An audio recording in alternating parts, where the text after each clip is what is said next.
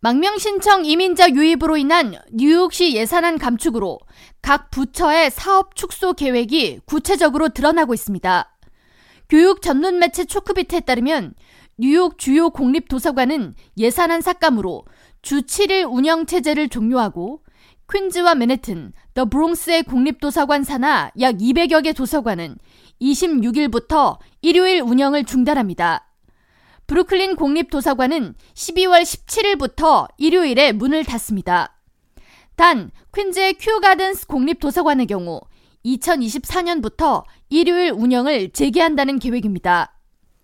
도서관 운영 축소는 약 1,100억 달러의 시 예산안 감축 계획에 따라 인건비 등 지출 규모를 줄이기 위해 감행됐으며 매체는 도서관에서 주말 무료 와이파이를 사용하고 컴퓨터를 이용하며 ESL 수업을 듣는 등 혜택을 누리던 주민들은 다른 대안을 찾아야 한다고 전했습니다. 이번 2023-2024 회계연도 예산에서 삭감된 금액은 각 부처별 전체 예산의 5%에 해당하며 이는 즉시 적용됩니다. 또한 내년 회계연도에는 여기서 추가로 5%의 예산안 삭감이 계획돼 있습니다. 이에 따라 뉴욕시경은 인력 부족 상황임에도 불구하고 채용을 즉각 동결했으며 시내에 경찰학교 5곳의 수업을 중단한다는 계획입니다. 이로 인해 오는 2025년 뉴욕시경 경관수는 3만 명 이하로 줄어 수십 년 만에 최저 인원이 될 것으로 예상됩니다.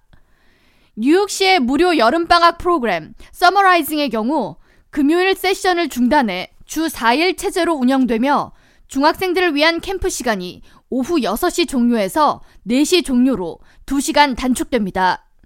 시 교육국은 이로 인해 프로그램을 이용하는 약 3만 명의 학생이 영향을 받을 것으로 추산하고 있습니다.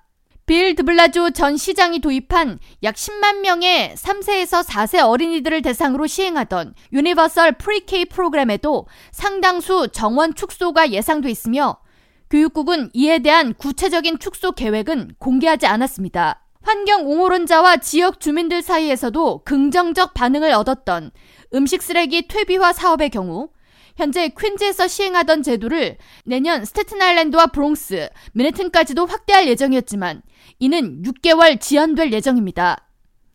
뉴욕시 음식 쓰레기 퇴비화 사업은 지난해 10월 퀸즈에서 최초로 도입된 이후 지난달부터 브루클린에서 시행됐으며 내년 3월부터 더 브롱스와 스테튼 아일랜드로 확대되고 2024년 10월 맨해튼 시행으로 뉴욕시 전 지역이 동참할 계획이었으나 위생국은 브롱스와 스테튼 아일랜드 시행을 잠정적으로 내년 10월로 연기한다는 계획입니다.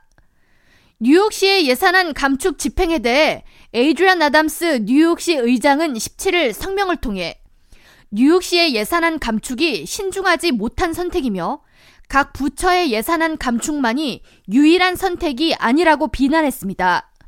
이어 뉴욕시 행정부는 일괄적인 전체 부서의 5% 예산 삭감이 아닌 각 부서별 성과 우선순위를 따져 최소한의 사업 축소만 진행해야 한다고 촉구했습니다. K라디오 전영숙입니다.